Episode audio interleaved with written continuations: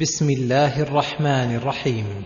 يا أيها المدثر قم فأنذر وربك فكبر وثيابك فطهر والرجز فاهجر ولا تمنن تستكثر ولربك فاصبر. تقدم أن المزمل والمدثر بمعنى واحد وأن الله أمر رسوله صلى الله عليه وسلم بالاجتهاد في عبادات الله القاصرة والمتعدية فتقدم هنالك الأمر له بالعبادات الفاضلة والقاصرة والصبر على أذى قومه وأمره هنا بالإعلان بالدعوة والصدع بالإنذار فقال قم أي بجد ونشاط فأنذر الناس بالأقوال والأفعال التي يحصل بها المقصود وبيان حال المنذر عنه ليكون ذلك أدعى لتركه. وربك فكبر أي عظمه بالتوحيد واجعل قصدك في إنذارك وجه الله وأن يعظمه العباد ويقوموا بعبادته. وثيابك فطهر.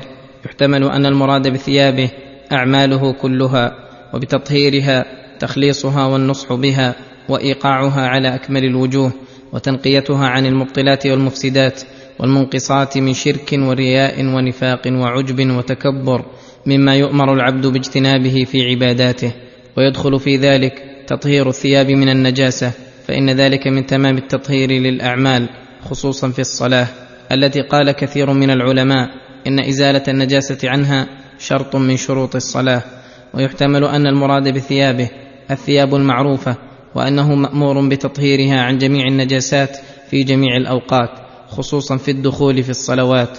وإذا كان مامورا بتطهير الظاهر فإن طهارة الظاهر من تمام طهارة الباطن. والرجز فاهجر يحتمل أن المراد بالرجز الأصنام والأوثان التي عبدت مع الله. فأمره بتركها والبراءة منها ومما نسب إليها من قول أو عمل. ويحتمل أن المراد بالرجز أعمال الشر كلها وأقواله فيكون أمرا له بترك الذنوب صغارها وكبارها ظاهرها وباطنها فيدخل في هذا الشرك فما دونه. ولا تمنن تستكثر أي لا تمنن على الناس بما أسديت إليه من النعم الدينية والدنيوية فتتكثر بتلك المنة وترى لك الفضل عليهم بإحسانك. بل أحسن إلى الناس مهما أمكنك وانس عندهم إحسانك ولا تطلب أجره إلا من الله تعالى. واجعل من أحسنت إليه وغيره على حد سواء. وقد قيل إن معنى هذا لا تعطي أحدا شيئا وأنت تريد أن يكافئك عليه بأكثر منه. فيكون هذا خاصا بالنبي صلى الله عليه وسلم. ولربك فاصبر أي احتسب بصبرك واقصد به وجه الله تعالى. فامتثل رسول الله صلى الله عليه وسلم لأمر ربه وبادر إليه فأنذر الناس وأوضح لهم بالآيات البينات جميع المطالب الإلهية وعظم الله تعالى ودعا الخلق إلى تعظيمه وطهر أعماله الظاهرة والباطنة من كل سوء وهجر كل ما يبعد عن الله من الأصنام وأهلها والشر وأهله وله المنة على الناس بعد منة الله من غير أن يطلب منهم على ذلك جزاء ولا شكورا. وصبر لله أكمل الصبر فصبر على طاعة الله وعن معاصي الله وعلى أقدار الله المؤلمة حتى فاق أولي العزم من المرسلين. صلوات الله وسلامه عليه وعليهم أجمعين. فإذا نقر في الناقور فذلك يومئذ يوم عسير. أي فإذا نفخ في الصور للقيام من القبور وجمع الخلائق للبعث والنشور. فذلك يومئذ يوم عسير. لكثرة أهواله وشدائده. على الكافرين غير يسير. لأنهم قد أيسوا من كل خير وأيقنوا بالهلاك والبوار.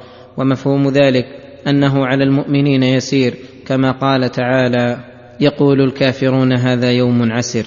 ذرني ومن خلقت وحيدا وجعلت له مالا ممدودا وبنين شهودا ومهدت له تمهيدا ثم يطمع أن أزيد. كلا إنه كان لآياتنا عنيدا. هذه الآيات نزلت في الوليد بن المغيرة معاند الحق والمبارز لله ولرسوله بالمحاربة والمشاقة. فذمه الله ذما لم يذمه غيره وهذا جزاء كل من عاند الحق ونابذه. ان له الخزي في الدنيا ولعذاب الآخرة أخزى. فقال ذرني ومن خلقت وحيدا. أي خلقته منفردا بلا مال ولا أهل ولا غيره فلم أزل أنميه وأربيه. وجعلت له مالا ممدودا. أي كثيرا. وبنين شهودا. وجعلت له بنين. أي ذكورا شهودا أي حاضرين عنده على الدوام يتمتع بهم ويقضي بهم حوائجه ويستنصر بهم. ومهدت له تمهيدا ثم يطمع أن أزيد. أي مكنته من الدنيا وأسبابها حتى انقادت له مطالبه وحصل له ما يشتهي ويريد. ثم مع هذه النعم والإمدادات يطمع أن أزيد أي يطمع أن ينال نعيم الآخرة. كما نال نعيم الدنيا. كلا إنه كان لآياتنا عنيدا. كلا أي ليس الأمر كما طمع بل هو بخلاف مقصوده ومطلوبه وذلك لأنه كان لآياتنا عنيدا. أي معاندا عرفها ثم أنكرها ودعته إلى الحق فلم ينقد لها ولم يكفه أنه أعرض وتولى عنها بل جعل يحاربها ويسعى في إبطالها. ولهذا قال عنه سأرهقه صعودا إنه فكر وقدر فقتل كيف قدر ثم قتل كيف قدر.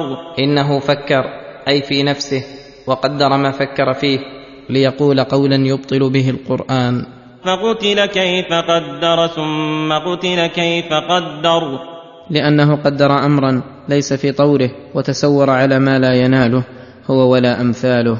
ثم نظر ثم عبس وبسر ثم أدبر واستكبر. ثم نظر ما يقول ثم عبس وبسر في وجهه وظاهره نفرة عن الحق وبغضا له.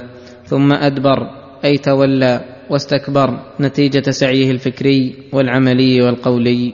فقال إن هذا إلا سحر يؤثر إن هذا إلا قول البشر. أي ما هذا كلام الله بل كلام البشر وليس أيضا كلام البشر الأخيار بل كلام الفجار منهم والأشرار من كل كاذب سحار. فتبا له ما أبعده عن الصواب وأحراه بالخسارة والتباب.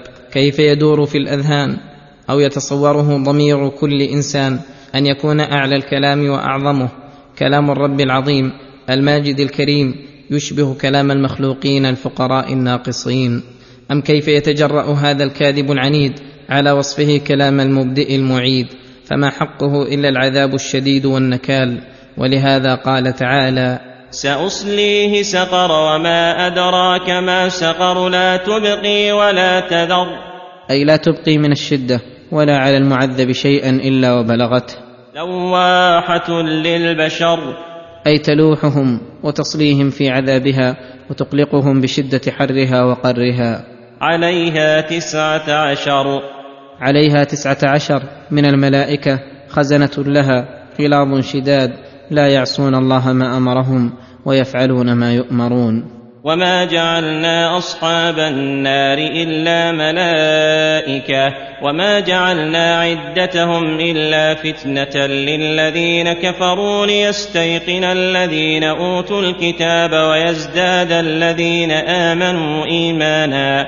ولا يرتاب الذين أوتوا الكتاب والمؤمنون وليقول الذين في قلوبهم مرض والكافرون ماذا أراد الله بهذا مثلا كذلك يضل الله من يشاء ويهدي من يشاء وما يعلم جنود ربك إلا هو وما هي إلا ذكرى للبشر وما جعلنا أصحاب النار إلا ملائكة وذلك لشدتهم وقوتهم.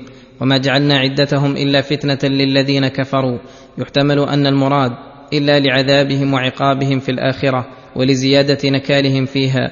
والعذاب يسمى فتنة كما قال تعالى يوم هم على النار يفتنون ويحتمل أن المراد أن ما أخبرناكم بعدتهم إلا لنعلم من يصدق ومن يكذب. ويدل على هذا ما ذكره بعده في قوله ليستيقن الذين أوتوا الكتاب ويزداد الذين آمنوا إيمانا. فإن أهل الكتاب إذا وافق ما عندهم وطابقه ازداد يقينهم بالحق والمؤمنون كلما أنزل الله آية فآمنوا بها وصدقوا ازداد إيمانهم. ولا يرتاب الذين أوتوا الكتاب والمؤمنون أي ليزول عنهم الريب والشك. وهذه مقاصد جليلة يعتني بها أولو الألباب وهي السعي في اليقين وزيادة الإيمان في كل وقت وكل مسألة من مسائل الدين ودفع الشكوك والأوهام التي تعرض في مقابلة الحق. فجعل ما أنزله على رسوله محصنا لهذه المقاصد الجليلة ومميزا للصادقين من الكاذبين. ولهذا قال وليقول الذين في قلوبهم مرض أي شك وشبهة ونفاق والكافرون ماذا أراد الله بهذا مثلا؟ وهذا على وجه الحيرة والشك منهم والكفر بآيات الله وهذا وذاك من هداية الله لمن يهديه وإضلاله لمن يضله ولهذا قال كذلك يضل الله من يشاء ويهدي من يشاء. فمن هداه الله جعل ما أنزله على رسوله رحمة في حقه وزيادة في إيمانه ودينه ومن أضله جعل ما أنزله على رسوله زيادة شقاء عليه وحيرة وظلمة في حقه والواجب أن يتلقى ما أخبر الله به ورسوله بالتسليم. وما يعلم جنود ربك من الملائكة وغيرهم إلا هو. فإذا كنتم جاهلين بجنوده وأخبركم بها العليم الخبير فعليكم أن تصدقوا خبره من غير شك ولا ارتياب. وما هي إلا ذكرى للبشر. أي وما هذه الموعظة والتذكار؟ مقصودا بها العبث واللعب وإنما المقصود به أن يتذكر به البشر ما ينفعهم فيفعلونه وما يضرهم فيتركونه. كلا والقمر والليل إذ أدبر والصبح إذا أسفر إنها لإحدى الكبر نذيرا للبشر لمن شاء منكم أن يتقدم أو يتأخر. كلا هنا بمعنى حقا. أو بمعنى ألا الاستفتاحية فاقسم تعالى بالقمر وبالليل وقت إدباره والنهار وقت إسفاره لاشتمال المذكورات على آيات الله العظيمة الدالة على كمال قدرة الله وحكمته وسعة سلطانه وعموم رحمته وإحاطة علمه والمقسم عليه قوله إنها لإحدى الكبر نذيرا للبشر لمن شاء منكم أن يتقدم أو يتأخر. أي إن النار لإحدى الكبر. أي لإحدى العظائم الطامة والأمور الهامة فإذا أعلمناكم بها وكنتم على بصيرة من أمرها فمن شاء منكم أن يتقدم فيعمل بما يقربه من ربه ويدنيه من رضاه ويزلفه من دار كرامته. أو يتأخر عما خلق له وعما يحبه الله ويرضاه فيعمل بالمعاصي ويتقرب إلى نار جهنم كما قال الله تعالى وقل الحق من ربكم فمن شاء فليؤمن ومن شاء فليكفر كل نفس بما كسبت رهينة إلا أصحاب اليمين. كل نفس بما كسبت من أفعال الشر وأعمال السوء رهينة بها موثقة بسعيها قد ألزم عنقها وغل في رقبتها واستوجبت به العذاب. إلا أصحاب اليمين. فإنهم لم يرتهنوا بل أطلقوا وفرحوا. في جنات يتساءلون عن المجرمين ما سلككم في سقر. أي في جنات قد حصل لهم فيها جميع مطلوباتهم وتمت لهم الراحة والطمأنينة حتى أقبلوا يتساءلون. فأفضت بهم المحادثة أن سألوا عن المجرمين أي حال وصلوا إليها وهل وجدوا ما وعدهم الله. فقال بعضهم لبعض هل أنتم مطلعون عليهم؟ فاطلعوا عليهم في وسط الجحيم يعذبون. فقالوا لهم ما سلككم في سقر؟